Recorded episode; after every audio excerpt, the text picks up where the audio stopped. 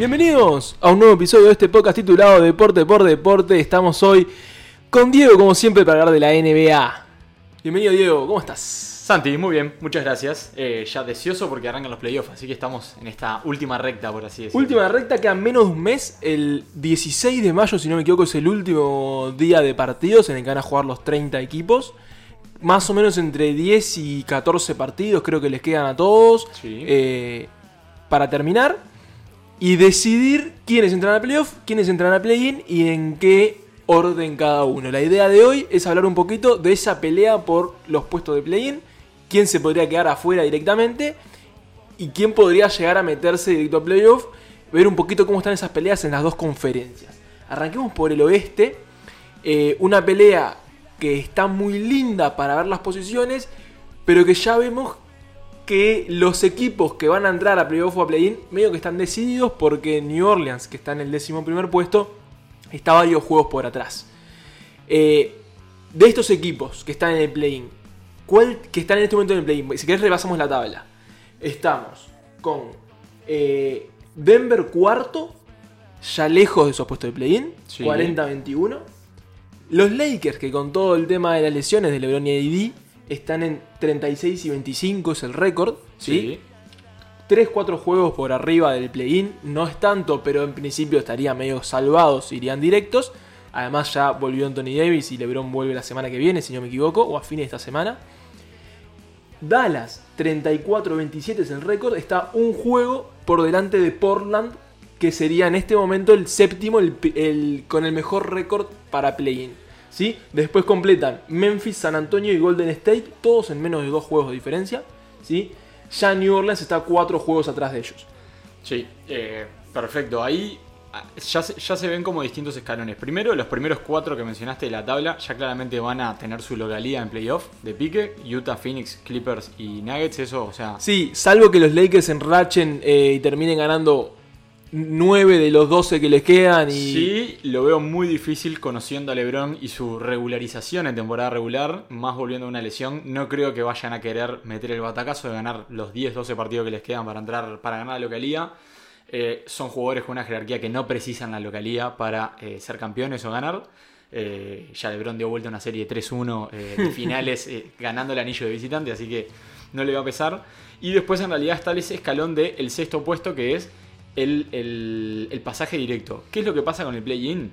Que vos, si salís séptimo o octavo, ganando un partido de dos en esos tres días, porque se va a jugar entre el 18 y el 20 seguramente, eh, van a, creo que tienen una noche de descanso, pero tanto el séptimo como el octavo ganando un partido entran, donde pierdan los dos, quedan afuera. Y el noveno y el décimo les pasa lo inverso, tienen que ganar los dos para entrar a playoff.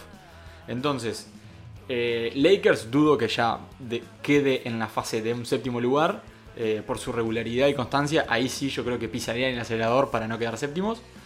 Eh, y después sí, esa pelea entre Dallas y Portland creo que es la pelea más reñida que, hay por estas posiciones. Eh, están los dos muy parejos.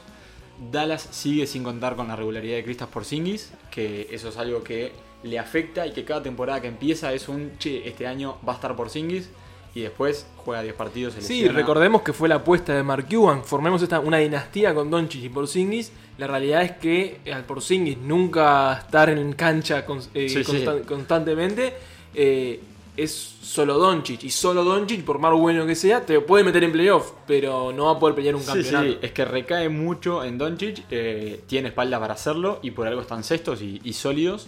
Eh, pero bueno, ahí vas a competir también contra un Portland de gente con mucha experiencia. O sea, Portland ya con su quinteto titular armado eh, es un equipo bastante sólido.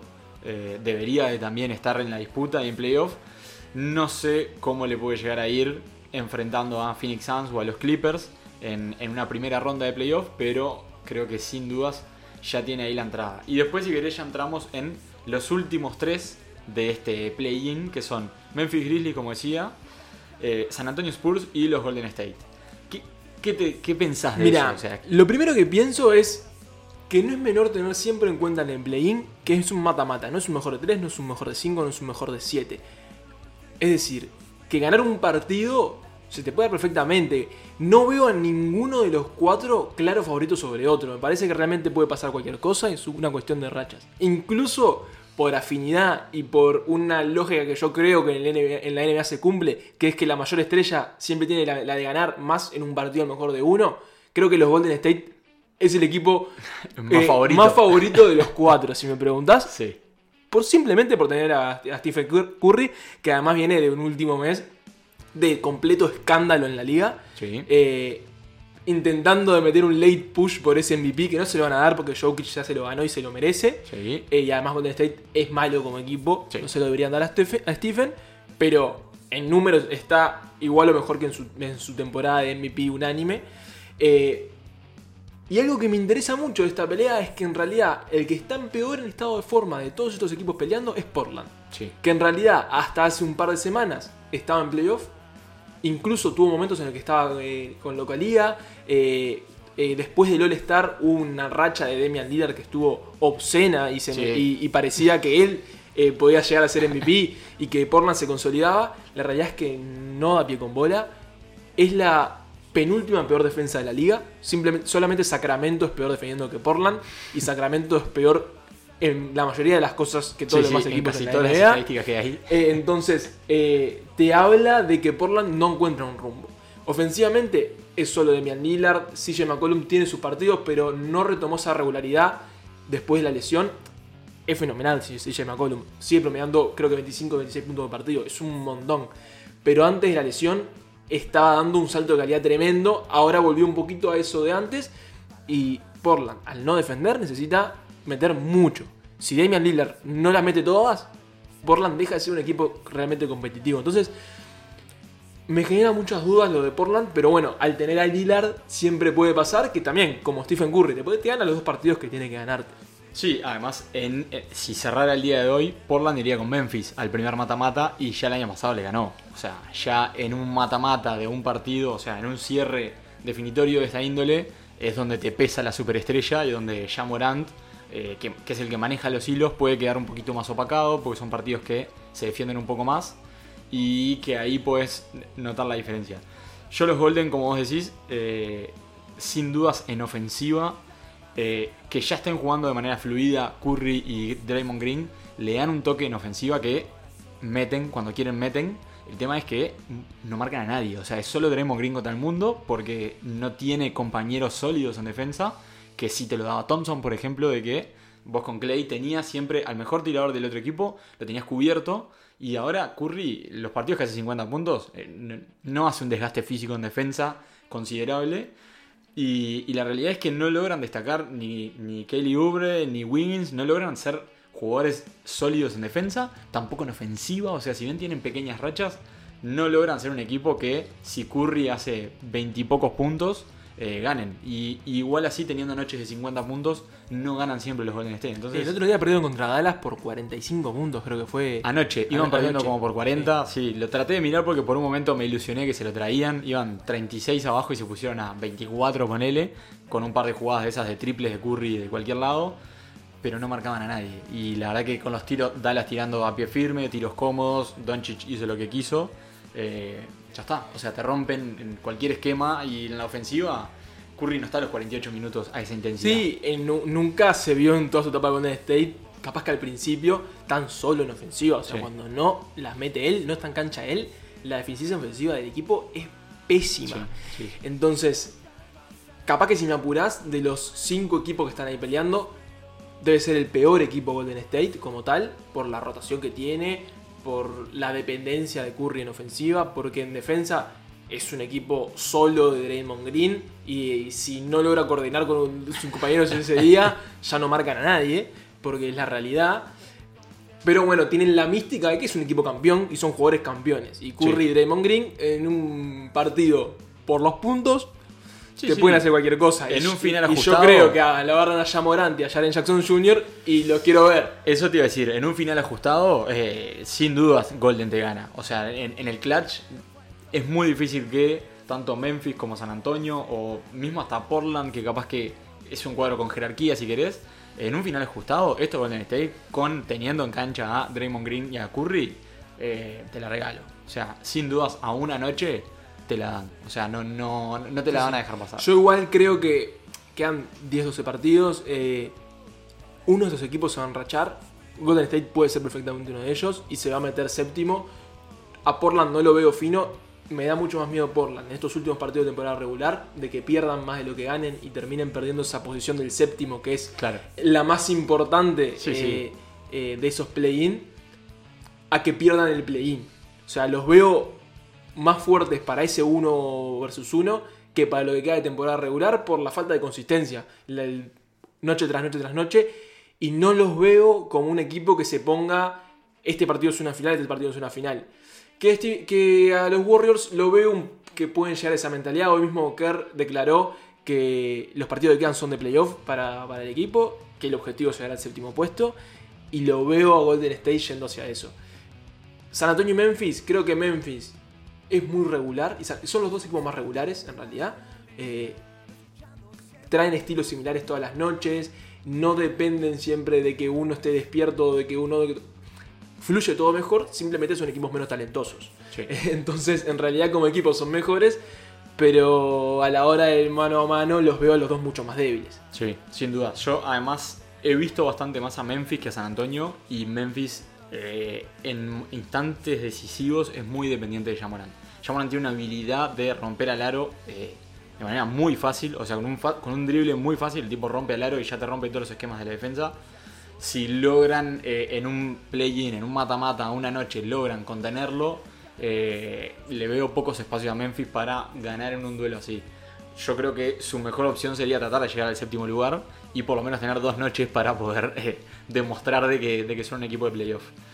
Pero bueno, Sí, eh, y San Antonio, por otro lado, eh, su estrella es de, es de Mar de Rosen, que si bien hace una temporada muy muy buena y ha mejorado en muchos aspectos, sigue siendo un jugador que no la mete de tres, eh, que nunca fue reconocido por aparecer en los momentos más importantes, siempre le costó muchísimo en los playoffs con Toronto.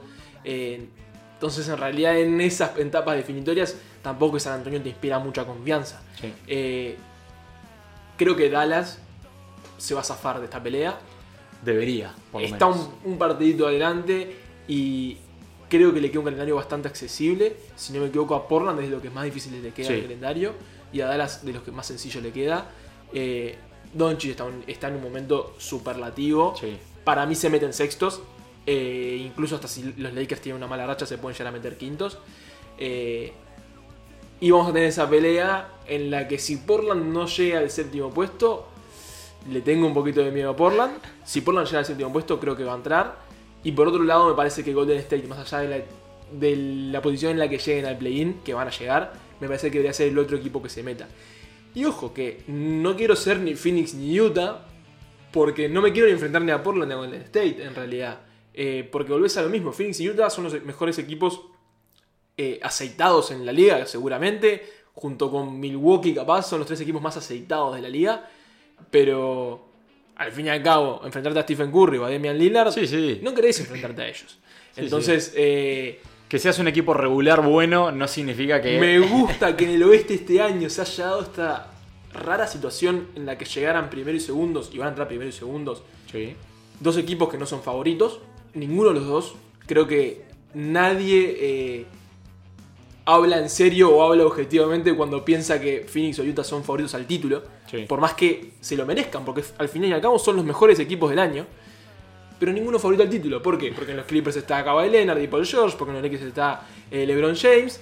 Sí, y, sí. Hay, y hay etcétera, cúmulo- etcétera. hay cúmulos de talento en otros equipos que te hacen pensar de que está bien, estás, sos el equipo más regular, pero eso no te demuestra, porque además ya ha quedado demostrado a lo largo de los años de la NBA, de que ser el equipo más regular no quiere decir que seas el equipo, y cada año... el mejor equipo en un que mata-mata. a mí me, un poco me, me frustra un poco la NBA, pero cada año es menos importante la temporada regular. Sí. Eh, cada año los equipos se lo toman menos en serio, descansan más, eh, la- ya ni se les importa ni la localía. eh, terminás, los únicos partidos importantes son los últimos.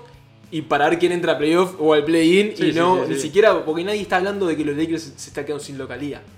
A los Lakers le chupa un huevo. LeBron debe estar bien hace dos semanas, pero se está cuidando un poquito más para por las dudas, ¿viste? Para Sí, llegar sí, sí, entero sí. entero porque tiene 36 años y le chupa un huevo lo que queda de la temporada Sí, regular. es que no le, no le interesa empezar a jugar antes. Lo que le interesa es poder jugar los siguientes 28 partidos de playoff que le van a quedar. Jugaron tres partidos, literal, tres partidos Durant, eh, Harden y Irving. Sí, sí. Van a entrar primeros o segundos en temporada regular, que no les importa. Sí. Y van a tener que acomodarse en los playoffs.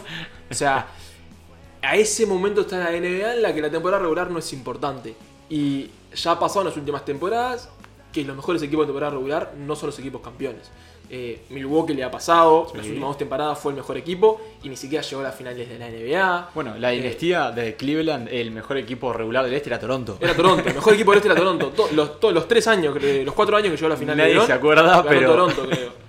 Pero la dinastía Golden State Cleveland, en realidad el equipo más regular del este era Toronto. Entonces, Y Golden State era el mejor equipo porque estaba demasiado sobrado. Sí, o sea, sí, no, sí. porque Le impor- no, no porque le importara, salvo la temporada en la que hicieron el récord. Entonces está un poquito devaluado todo lo que es la temporada regular.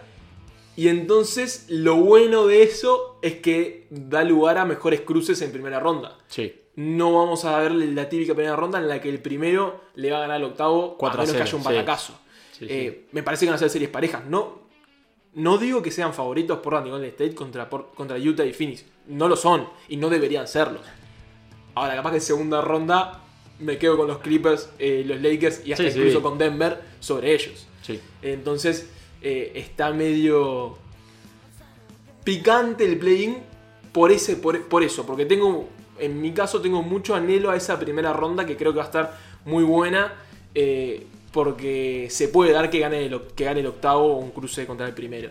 Eh, Sí, sí, más que sin otros dudas. años. Eh, como para reflotar de acá de esto, además, eh, como ya dijimos, del 18 al 21 de mayo se va a jugar el play-in, así que ya agéndenselo en su Google Calendar o en la plataforma que usen, sea papel, lápiz o celular, eh, porque esos partidos que son a una o noche van a estar muy lindos de ver.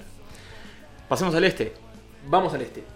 Está un poquito más parejo el este, eh, en el sentido de que todavía en el oeste están confirmados quiénes van a estar en el play-in, básicamente.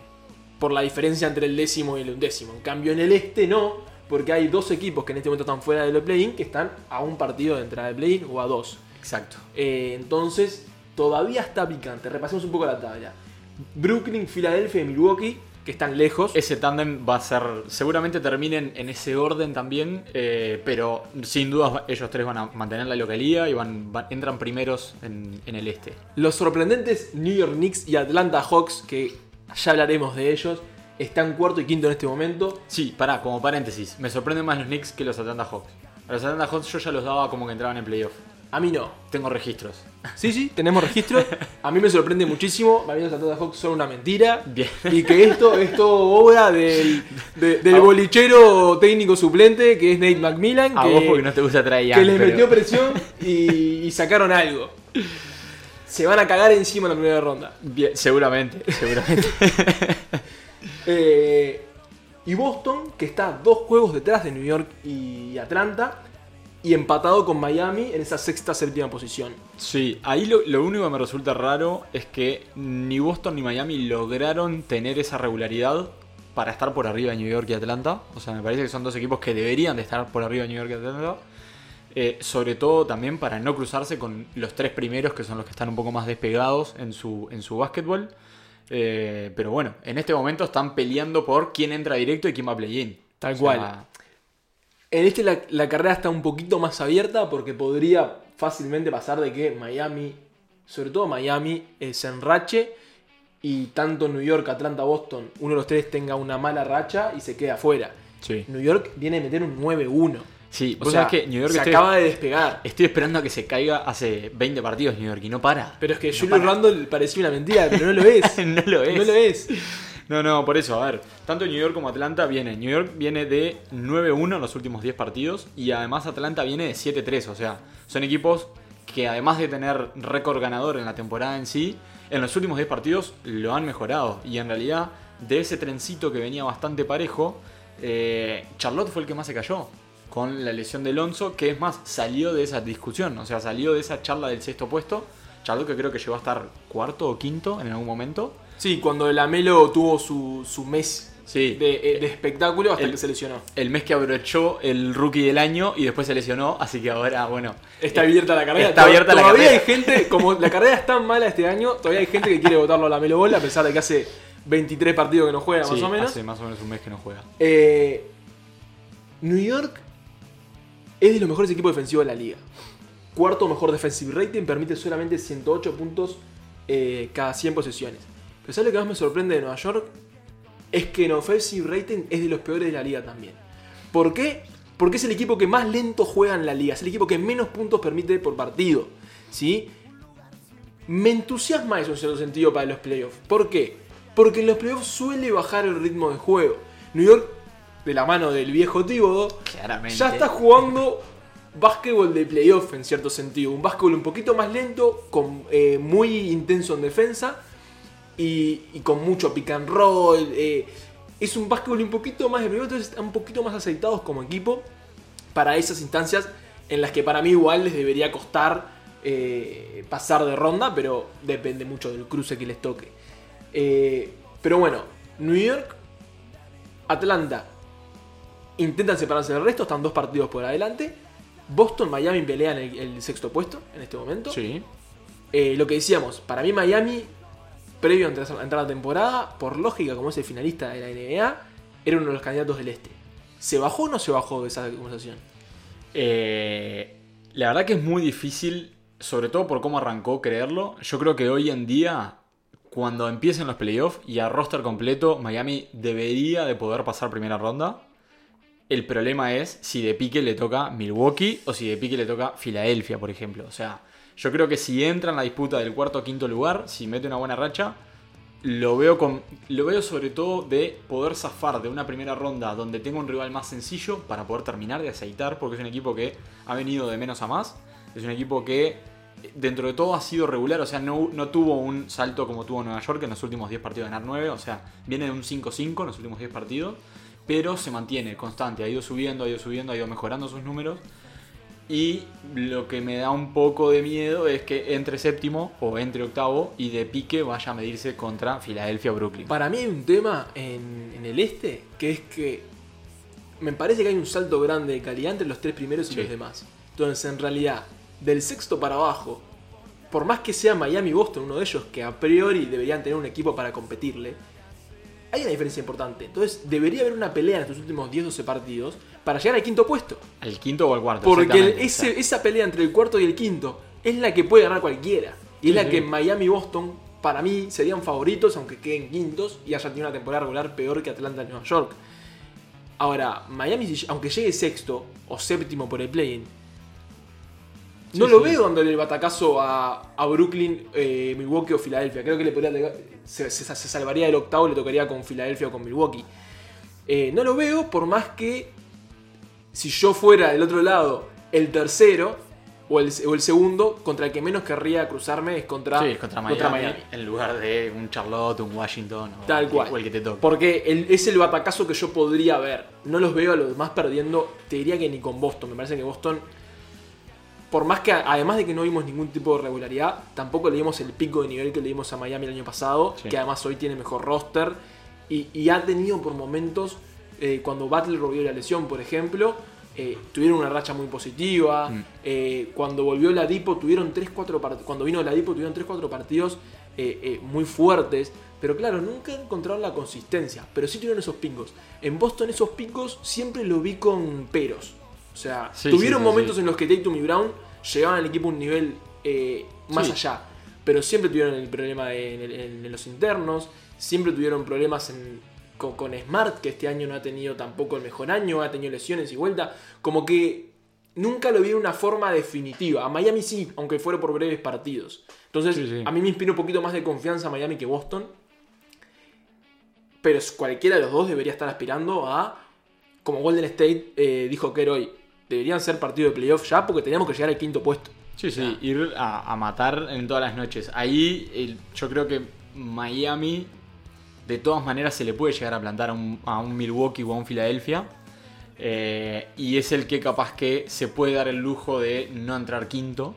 Boston creo que muere. Boston el año pasado demostró una solidez con el quinteto que tenía de Tays, Brown, eh, Walker, Tatum y Smart. Este año para mí la irregularidad de Smart les influyó eh, directamente en la Sí, las performance. lesiones también, ¿eh? Por no eso, es que o sea, solo regularidad. No, no, por eso. O sea, ese mix de lesiones, irregularidad, Sí. jugaba unos partidos. eh, no está logrando impactar en defensa como lo hacía otros años. Y en ofensiva. El año pasado en playoff, Smart, más de un partido, fue el jugador ofensivo. Está todo bien con Tatum, con Brown. Pero hubo partidos que fue Smart el que metió triples decisivos sobre el final del partido para ganarlo. Entonces, esa inconsistencia hace de que, bueno, sí, Tatum tiene partidos de 40 puntos, Brown tiene partidos de 40 puntos, pero no están logrando como equipo todas las noches decir, bueno, tenemos un nivel que no nos pueden vencer, porque a las claras se ve de que están con un récord apenas positivo, están 32-30, o sea, es un récord no bueno para un equipo que viene de pelear playoff eh, por un Sí, campeonato sí, de de, NBA. de llegar a finales de la NBA y que por momentos, Sí, si no fuera por las Sí. lesiones. No, de la NBA, llegó a las finales con los Lakers, Miami. Ah, no, no, yo pensé que decías Boston. No, no, Ma- eh, Ma- Miami, que están los dos igual. En Miami llegó a finales de la NBA y si no fuera por las lesiones, estuviéramos hablando de una finales un poquito más reñidas. Y Boston, que el año pasado no, pero ya la anterior había estado eh, eh, ahí peleando. Boston en playoff está en el top 4 del este hace 5 Hace, años. sí, sí, con Tatum y Brown siendo novatos. Con siendo creo. novatos, exactamente. Eh, entonces, son dos equipos que, bueno, han tenido una temporada regular decepcionante y deberían apuntar a ese eh, remate final Sí, para sí, ver sí. si tienen opciones de pasar de ronda, por lo menos. Exactamente. ¿Qué hacemos con el resto de la camada? ¿Qué hacemos con Charlotte, Indiana, Washington y Chicago y Toronto, que están afuera en este momento? Bien, tengo sensaciones encontradas con los místicos Washington Wizards, por ejemplo, en este momento. Que entraron en una 8-2 racha- en los últimos 10 juegos. 8-2. Eh, estuve mirando, o sea, lo primero vi eso y me pregunté qué está pasando, ¿no? Entonces empecé a hurgar en la Y no encontraste ninguna respuesta, porque mirá, no sabemos qué está pasando. Encontré las estadísticas, no encontré el por qué se está pasando eso. Hay un, hay una estadística que te rompe los ojos. Puse como un quiebre el 25 de marzo, que fue el final del trade deadline de este año, donde los equipos dejaron de hacer traspasos, si bien algunos contratan agentes libres, etcétera. Y ahí, y además es el último mes cuadra de que hoy, a 28, es más o menos el último mes, se jugaron, la gran mayoría jugó entre 15 y 20 partidos, 15 y 18. Washington bajó su... Es, es increíble, los Washington Wizards tenían un offensive rating de 109, que es, un- es un número respetable, es un número alto en ofensiva, liderado por Westbrook y Bradley Beal. que están haciendo una temporada ofensiva tremenda. Pero misteriosamente en este mes bajaron su defensive rating de 114, que era el peor del este, cuando llegamos al trade deadline, a 108, que es el tercer mejor en el este. O sea, bajaron 6 puntos su defensiva sin bajar su ofensiva. Son el equipo que tiene más, más pace, el pace más alto de todo el. Creo que, creo que de toda la NBA, pero del este seguro. Eh, y, ta, y mágicamente ahora marcan. Y no, no logré ver eh, dónde. qué pasó. No hicieron traspasos. En el trade deadline yo dije, bueno, está. Trajeron un tapado de esos que vienen a rellenar el, el roster. Y increíblemente impactan la defensa. No. El equipo es el mismo. Exactamente el mismo. Pero ahora marca.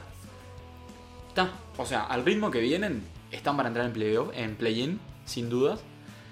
Tienen, ah, solo encontré algo ah, en su contra de lo que se viene, que es que en, en su conferencia ellos van 10-23, o sea, en su conferencia no le ganan a nadie.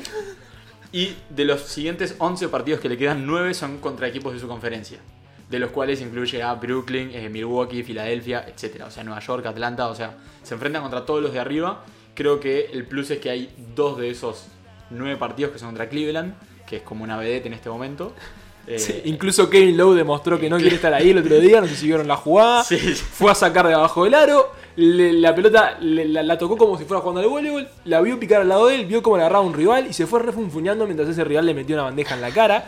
Después tuvo que pedir perdón por los hechos y decir que ama a Cleveland y que viviría para siempre en Cleveland y todas esas cosas, pero fue un episodio divertido en el peor equipo de la NBA Sí, que sí, nadie sí. quiere mirar en este momento. Nadie quiere mirar. Y bueno, ese es el plus que tiene Wizards. Lo que sí, no logré explicarme por qué bajaron su defensive rating de 114, uno muy malo, a 108, uno digno y competitivo. Manteniendo el offensive rating, ¿no? Porque no es que bajaron el pace, bajaron. En el pace, dinámica. para complementar eso, es el equipo que juega al pace más alto de la liga. No solo eso, sino que lo hace por dos puntos más que el segundo, que No, es bastante. O sea, es una ordinariez. es una ordinariedad. Lo que hace ese equipo es bajar rebotes y correr. Bueno, cada vez que Todo Westbrook agarra el rebote, eh, termina la jugada en menos de 6 segundos, creo. O sea, ya no, no arma no es, ya no es un base armador. Va, va, va, va. Bradley Bill a veces abusa un poco más del pique, demora un poco más el tiro. Pero los dos tienen carta libre para si agarran el rebote, terminan la jugada. Ya no le importa más nadie, ni los miran. A veces les meten alguna cortina, pero los dos tienen la capacidad de, en carrera, sacarse a su hombre de arriba y terminar la jugada. O sea, no precisan un pick and roll alto, no precisan. Hacen todos desde el pique, no se pasan la pelota, es cualquier eso. cosa eso. Por eso. Eh, sí. Para mí es de los peores equipos para ver en la liga y sin embargo es un equipo muy divertido de ver en la liga porque, porque es como ver a, a- a dos loquitos que no paran de atacar, no paran de tirar, Sí, no sí. paran de, de- de hacer cosas solos eh, porque ni entre ellos se pasan la pelota. No. realidad es, es el mismo de siempre. Westbrook tiene 15 asistencias por partido, pero, es- pero vos lo ves y parece que no va a pasar a nunca. O sea, Sí. es, es rarísimo todo. Es más, Bill eh, no ganó un partido en el año, creo, haciendo más de 40 puntos. Y sin embargo hizo 40 puntos más de 10 veces. creo. O sea, Claro, pero no lo gana, gana. gana los partidos que hace menos de 40 puntos. Entonces, es Sí, un sí. equipo medio incomprensible. Es raro. La realidad es que me parece que tuvieron un calendario bastante accesible en los últimos 10 partidos. Eso tuvo que ver. Creo que Westbrook dio un saltito de calidad. eh, por lo menos en eficiencia y en la mentalidad ganadora que siempre fue característica de él. eh, no por hacer la jugada correcta, que nunca la hizo, sino por tener ese fervor de, de querer demostrar que es el mejor en la cancha. Hizo como que ha retomado un poquito eso. Capaz que físicamente está mejor y puede tener que ver. Eh, capaz que se están encontrando mejor con Bill. Eh, son pequeñas cosas que me dan a ver de por qué pueden haber mejorado. Capaz que, que se lesionó el novato Denny Advija que no marcaba a nadie del del europeo y eso hace que marque a nadie.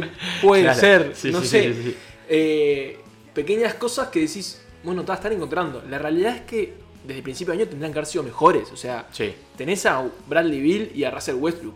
Por más tenés- que tu roster sea horrible, el este es espantoso atrás. O sea, Bradley- deberías ganarle a alguien. Bradley Bill en este momento pelea con Curry por puntitos. eh, Eh, como el- más el- anotador de la liga. El más anotador de la liga. O sea, sin dudas vienen los dos. eh, uno de los dos va a ganar el título. Y la diferencia es de pocos puntos. O sea, en cualquier partido puede uno pasar al otro. Sí, y- Eh, y, Westbrook está promediando un triple doble de vuelta. O sea, Sí, o sea, es místico el por qué pasaron de ser un cuadro tan malo a ser un cuadro relativamente digno de entrar en playoff. yo creo. Me sorprende más cómo eran tan malos. Eso es lo que Sí. me sorprende más. O sea, hoy no es que sean muy buenos. Sí, Mejoraron sí. un poco, metieron una racha y están peleando por los puestos que deberían peleado, haber peleado siempre, que son entrada a play-in eh, y nada más. Porque Sí, tampoco que le estamos que, que van a cambiar No, algo. a. Se metieron décimos después de ganar 8 partidos seguidos. O sea, Claro, esa es la realidad. O sea, la estamos hablando de un equipo que metió una racha asesina y con esa racha asesina está medio partido arriba del el decimoprimer puesto que es el que te permite tener play-in. O sea, estamos hablando de un equipo malo. Es real de que... Pero bueno, Hablemos de ese decimoprimer puesto en este momento que está compartido entre, eh, entre Chicago y Toronto. Creo que Chicago le saca un partido porque perdió menos que Toronto. tiene un partido menos perdido, o sea, está medio punto arriba. Ahí está. Eh, hablemos de Chicago y de Toronto. Bien. Los Raptors. Sí. Ya no les importa nada en la vida. ¿Qué, le- qué onda con ellos? Los Raptors, mira, han empezado a engranar un poco más. Me llama la atención de que están con su quinteto titular jugando. No termino de entender si lo favoreció o no el traspaso de Norman Powell por eh, Gary Trent Jr. y Rodney Hood. Y la verdad es que me deja una espina, sobre todo eh, su calendario que viene. Yo le tenía fe y dije, bueno, esto Washington van a pinchar ahora nomás, ya la racha se les acaba. Y le doy fe a que entra a Toronto. Te voy a cantar el calendario que le queda a Toronto en este momento. De visitante, un pequeño road por Denver, Utah, Lakers y Clippers. Esos Durísimo. Son, esos son los cuatro partidos que le vienen Durísimo. yendo al oeste a visitarlos. Eh, salvaje. O sea, la verdad es que Toronto No debería ganar ninguno de esos partidos. no debería ganar ninguno. Yo creo que si gana dos de esos, se mete en playoff. Porque le va además. Es la manija que precisan Sí, para. sí, para, para convencerse. La sobrevivir. realidad es que en equipo es medio inentendible. O sea, sigue teniendo Calorri. Está, está viejo. Me parece que está con menos ganas de jugar que antes. Lowry, Van Vliet, Pero Siakam Van está Vliet, jugando Siakam con estadísticas vo- muy está volviendo a un nivel muy bueno y era la futura estrella del equipo. Es lo que te digo, cambiaron a Norman Powell por dos jugadores que pueden entrar en el roster a rotar, porque Toronto creo que lo que le había pasado es que se le achicó el roster a seis jugadores. Y ahora volvía con esos dos, el cambiar a Norman Powell, que para mí era un jugador súper versátil y que les daba una mano en todos los Sí, campos. la, la lógica de ese traspaso es que Portland quería a alguien de, de actúo ahora. Además, Norman Sí. Powell estaba teniendo su mejor temporada Sí. de la carrera. Y Toronto se la jugó con un jugador un poco más joven, como es Harry Trent Jr., pero que llegó y el primer día hizo 40 puntos. Y, y metió un, un buzzer beater para ganar. Tal cual. Sí. Es- fue tipo, en el momento fue, bueno, Portland, ¿qué hicieron, no? ¿Qué pasó? ¿Qué Claro. pasó acá que trajeron a Norman Powell? Volvió a la normalidad. Rodney Hood ha jugado muy poco por lesión, etcétera. Y la verdad que Toronto, eh, bueno, no sé si con ese traspaso quiso apostar a siguientes años, viendo de que ya está muy difícil. Eh, pero la realidad es que en esta temporada súper mala y que viene de mal en peor, está a un juego de Washington Wizards. O sea, está a ganar uno y que Washington pierda uno de, ya meterse ahí en la disputa. Entonces, eh, a lo que voy con este, con este calendario, pues además, sigo. Después le toca a Charlotte y después viene Boston, Brooklyn. eh, no, perdón, me estoy confundiendo. Ahí. Memphis, vuelven a Clippers, juegan con Chicago, con Dallas y Indiana. O sea, no ¿Todos queda- rivales directos o, o mejores que ellos? Claro, no le queda ningún partido ganable y los únicos dos partidos que son para disputar por ese play-in van a ser uno con Washington y uno con Indiana. Todos los demás, o sea, son partidos súper difíciles y la verdad que se la veo complicada, sobre todo por el calendario y por lo que vos decías, eso de que no terminan de convencer, no sabes qué pasa. A mí vienen me de- da la sensación de que de que Kyle Lowry ya no le importa nada, ya está, ya se logré el campeonato cuando pude, me sacaron a Leonard, el año pasado lo intenté, no pude, estoy viejo, o, o sáquenme de acá o déjenme morir tranquilo. Bueno, se barajó en su momento él sacar a Lowry del equipo, tratar de traer gente joven y mandar a Lowry a un cuadro que, bueno, precise algo ya y que compita, también para motivarlo a él. O sea, esas son piezas a veces y movimientos que es tipo, oh, este loco cree- entiende que cumplió un ciclo, estuvo años, es el referente de Toronto. Y probablemente es difícil poner a Kawhi Leonard ahí, ju- juzgarlo por una sola temporada, pero que fue, salió campeón. Sí, sí, sí. Pero probablemente sea el ídolo máximo de Toronto, Kyle Lowry. Es campeón, jugó casi toda su carrera ahí, eh, tuvo los momentos más importantes de la franquicia, o sea, Sí, sí, a ver, ganó el primer anillo y además Kyle Lowry, no hay que perder referencia, lleva 15 temporadas en la NBA. Es Sí. un montón. 10 en Toronto. Por eso, es un montón. Eh, Es un jugador súper veterano y que bueno, la verdad es que se, les, se le nota eso mismo. Salió campeón, al año siguiente le llevaron al caballo del comisario y dijo, bueno, y lo la voy a intentó. pelear. Y el año llegar- pasado hizo una temporada tremenda. Y pero además Toronto quedó afuera en semifinales, si mal no recuerdo, quedando afuera con Boston. Y... ¿Con Boston? Sí, con Boston. No, en semifinales no, porque Miami le ganó la final de conferencia a Milwaukee. Bueno, Ya me hiciste perder ahora. Sí, yo, Me, yo me mareé, me mareé. Pero eh, hizo un papel mucho más que digno en los playoffs eh, para haber perdido a su mejor jugador, ¿no? Entonces, la realidad es que se la veo fea por el calendario a Toronto, pero yo creo que en el duelo con Chicago le debería ganar y en el duelo con Washington Wizards debería ganar si Washington se desinfla un poco. La realidad es que Westbrook ha demostrado que en temporada regular, si quiere, rinde. Y me, me preocupa de que logre entrar a, a Sí, ese yo creo que Toronto queda afuera. Para rectificar lo que vos habías dicho, tenías razón. eh, Miami deja a Milwaukee afuera en semifinales, no en finales. Y Boston deja afuera a Toronto, que, que había llegado hasta ahí a semifinales. Incluso en temporada regular le ha ido muy bien. Para Bien. mí este año Toronto debería quedar afuera por calendario y porque realmente no se encuentran. Si acá creo que tiene todavía muchas cosas para pulir en su juego y es la estrella del equipo. Eh, hablemos un poquito de Chicago. Chicago Bien. es el equipo que más se movió en, el traspa- en los traspasos para mejorar. Apostó, bueno, Lavín está teniendo una temporada histórica, sigue siendo ofensivamente impresionante. Acompañémonos un, po- acompañémonos un poquito, a ver si le ganamos a alguien y nos metemos en playoff después de 1500 años eh, de esta franquicia que no le gana a nadie. Y trajeron a Vucevic. Se hicieron un par de jugadores jóvenes, Wendell Carter Jr., eh, entre ellos. Trajeron a Vucevic, que viene de meter eh, All-Star el año pasado. Este año creo que no llegó, pero se lo merecía un poquito, estaba ahí. Eh, y desde que vino Vucevic no le gana a nadie. 7-11 desde que está Vucevic en el equipo. No lo entiendo. Pésimo. O sea, para haber hecho un upgrade en el roster, como fue traer a Vucevic, eh, pésimo. Le, escuché declaraciones de su cuerpo técnico en general diciendo de que siempre que viene un jugador nuevo y de esta índole, eh, cuesta la adaptación, pero justamente cuando lo traías era porque querías impactar ya. Entonces me parecía un poco contradictorio eso de, no, Sí, trae un jugador para estoy, impactar ya. estoy de acuerdo con sus declaraciones, pero la realidad es que tenés que hacerlo funcionar ya porque hiciste el traspaso a un mes y medio de terminar la liga y tenés que ganar. Le hicieron el traspaso hace menos de un mes y es otro equipo que le queda, de los partidos que le queda, le queda jugar dos veces contra los Milwaukee Bucks, le queda jugar dos veces contra los New Jersey, eh, New Jersey Nets, los Brooklyn Nets, se me cayeron los años ahí, y le queda jugar todavía una vez contra Philadelphia 76ers, o sea, de los 11 partidos, 5 son contra el top 3. Lo único que les puede pasar ahí es que justo en esos partidos que juegan entre esos equipos estén descansando sus estrellas Sí. y puedan hacer un partido competitivo. Si no, Chicago, la verdad que en el duelo con los Washington Wizards lo va a perder. Y la verdad es que el Busevich no logró funcionar. El equipo no logra funcionar con Busevich y Lavin en cancha. Lavin ahora estuvo un par de, Creo que estuvo casi un mes lesionado. O sea, estuvo cerca de 10 partidos sin jugar. El equipo lo sintió. Markkanen no logra desequilibrar como un jugador que ya es, creo que su tercer o cuarto año en la NBA. Era un jugador que prometía de joven y la verdad que no logra ser un jugador consistente.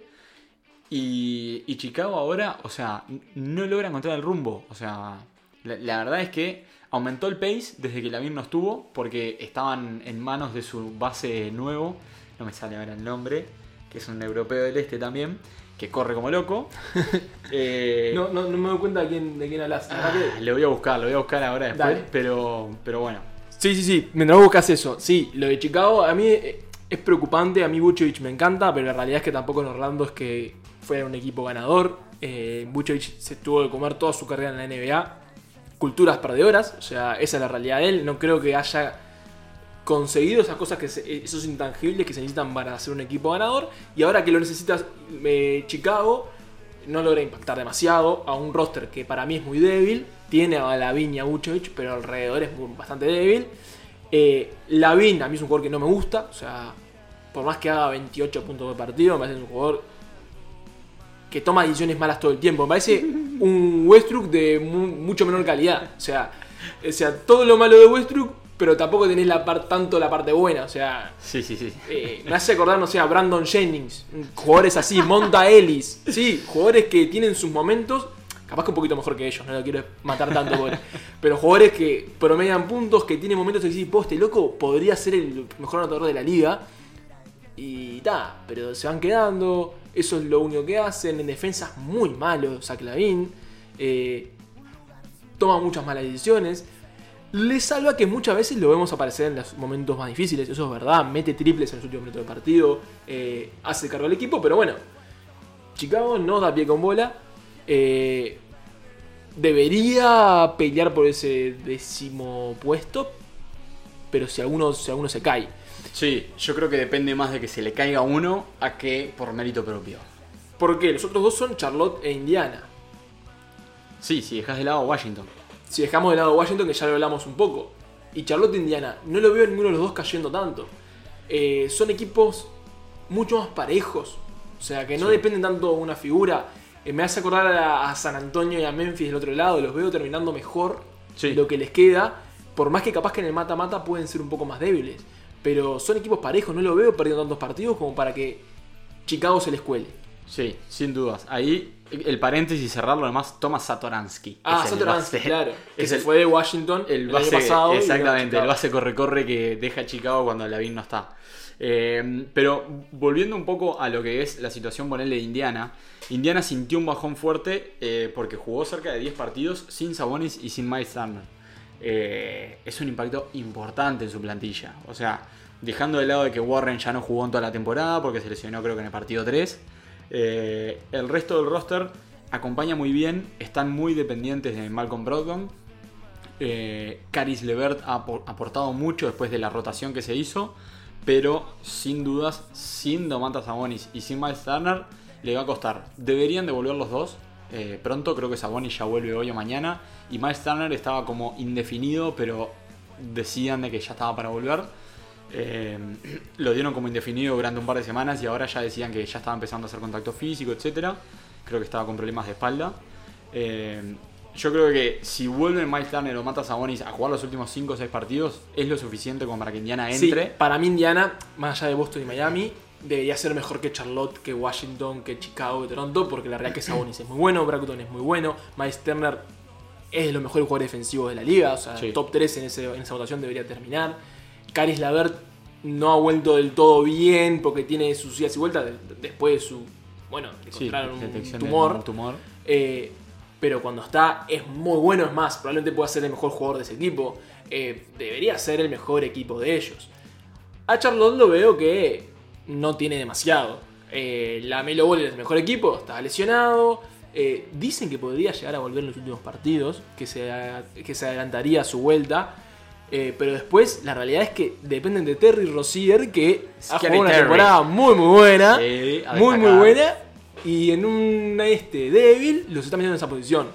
Sí. Si me apurás, para mí, más allá de cómo terminan en el play-in, tendrían que entrar Miami o Boston, el que quede ahí, junto con Indiana a los playoffs. Y dejar afuera Charlotte, Chicago, Washington y Sin etcétera. dudas. Charlotte, eh, desde que se le lesionó la Melo, bajó su pace eh, considerablemente. O sea, era el jugador Cambió que... su forma de jugar completamente. que cambiar su en forma de el jugar. momento en el que la Melo empezó a jugar como titular hasta que se lesionó, es un Charlotte distinto Sí, sí. al, al- que se presenta ahora. Sin dudas, el, el offensive rating también se, se vio impactado completamente. O sea, al bajar el pace, bajaron el offensive rating de 111 a 108. Pero también mejoraron mucho la defensa. O sea, cambió el esquema de Charlotte. O sea, Sí, no cambió es la que- forma de jugar. Exactamente. Es no un tipo de jugador, la Melo Ball, que te genera un cambio completo en la estructura del equipo. le, eh, le da una cancha. dinámica tremenda. Y además está el otro tema de Gordon Hayward, que es el jugador que en teoría es el jugador franquicia de estos Charlotte. Y que, lo mismo que le pasó en Boston, no logra afianzar. O sea, ya no es Tiene ese partidos muy buenos, después aparece por 3-4 partidos. Pero ya no es ese Gordon Hayward que explotó en Indiana y que tuvo una En temporada en Utah y que tuvo una temporada descollante donde dijeron, vos, Boston se lo llevó al grito de vos, me traigo a este loco y la rompemos. Y, y el primer día se rompió la Se pierna del diome y nunca más. Vuelve y se rompe y no logra tener esa regularidad de un jugador anotador como debería de serlo. Y, y la verdad que eh, Charlotte ahora está sostenido por Scary Terry, Davonte Graham y, y no mucho más. O sea, su pivot suplente que entra a una mano es eh, manos cuadrada Biombo. Y la verdad que, o sea, sorprende cómo no han caído más de lo que cayeron desde que la Melo no está en el equipo. O sea, eso es lo que... Sí, tal cual. Yo pensé que, que- se iban a desaparecer. que Bueno, sorprende. llegaron a estar cuartos en conferencia, ¿no? O sea, De todas maneras, vienen de 3-7. O sea, vienen de, en los últimos 10 partidos, perder 7 sin la Melo. Lo está sintiendo. Habían tenido una, una racha tan buena que habían llegado a estar cuartos, de que les da ese colchón de que todavía uno cree que van a entrar, pero si no vuelve la Melo, si se- para mí, en picada. si se cae uno para que entre Chicago, debería ser Charlotte. Yo creo que sí. Al ritmo como vienen, yo creo que Washington puede llegar a mantener ese décimo Sí, puesto. pero de Washington es místico, ya está. Washington es místico, es, es- es como un random, es tipo... No sé qué puede pasar, es- porque perfectamente puede terminar exactamente. 0-10, como pueden terminar 8-2. O sea, O sea, lo, lo veo ganando partidos difíciles y perder los dos con Cleveland que le eh, quedan. tal cual, tal cual. Sería la máxima presión de Washington y Sí, Westbrook sí. y Bradley Bill juntos. Un partido contra Cleveland con triple doble de Westbrook, 53 puntos de Bradley Bill y pierden con un tiro en la hora de Sí. Colin Sexton y anda a cagar. Jared Allen le- le- les cachetea una bola en la hora. O sea, sí. Eh, sería Es- tal cual. Me es- encantaría verlo igual, ¿eh? Pago por cual, eso. Es tal cual. Pero bueno, esperemos que hayan disfrutado. Analizamos el play-in de ambas conferencias. Queda el último mes de temporada regular y entramos a lo mejor, al tope de la NBA. Muchas gracias por escuchar. Hasta la próxima.